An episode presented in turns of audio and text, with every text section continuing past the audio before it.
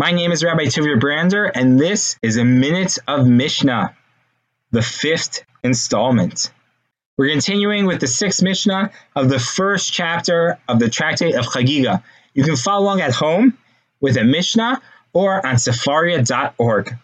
Until now, we've been discussing some of the criterion, the size, the minimal amount for the sacrifices that make up the experience of Aliyah Regel, of ascending to the pilgrimage in Jerusalem to celebrate one of the Shalosh Regalim, one of the three fundamental holidays of the Jewish calendar, Pesach, Shavuot, and Sukkot. And the Mishnah now is going to describe what is your time period? When do I have to bring these sacrifices? Me, shelo chag b'yom tov harishon shel hachag, chogeg ekol regel b'yom tov ha'achron shel hachag.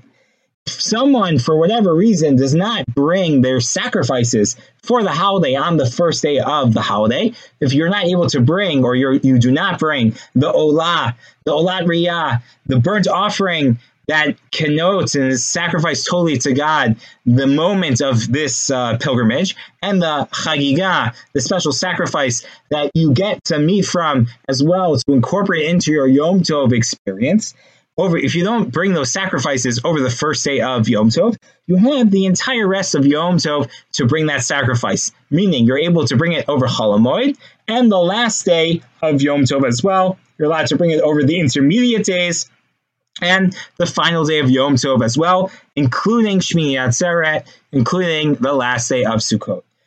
It should be noted that while Pesach and Sukkot have extended periods of the holidays, the holiday is not just one day, and therefore this Mishnah makes sense.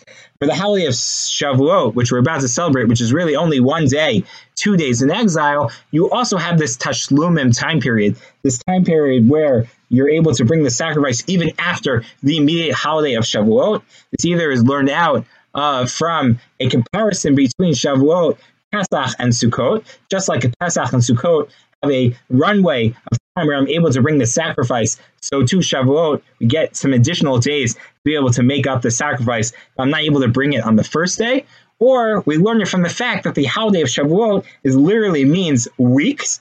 And so therefore it would be odd if the holiday of the weeks, you're only able to have one day and not week to make it up uh, the sacrifice, unlike the other holidays.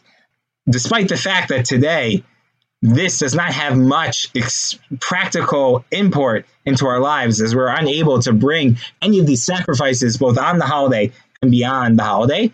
It does have impact in our davening, in our prayers, as this is a time where we refrain from saying tachnun, a supplication prayer, which we refrain from saying during extra joyous times, which making up these sacrifices, even just potentially, qualifies for that uh, exception and that exclusion.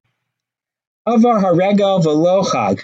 Let's say I passed the entire holiday and I did not bring the sacrifice. I'm not obligated to make restitution. I missed the boat. There is no more chance for me to make it up. I have been mivato. I've lost out on a chance to fulfill the biblical commandment of celebrating these holidays, bringing these sacrifices, and unfortunately, there's nothing I can do. Al Namar, and this missed opportunity, the Mishnah continues and tells us this is what the verse is referring to. Me'uvot lo yuchal liskon, the chesron lo yuchal lihimanos. The crooked ones cannot be straightened, and the lacking cannot be counted. You have missed the boat, you have missed the opportunity, and therefore there is no tashlumim, there's no opportunity to make it up, unfortunately, and you are stuck. On that joyous note, we will pick up with the next Mishnah tomorrow, Mishnah Zayed, Mishnah 7. Have a wonderful day.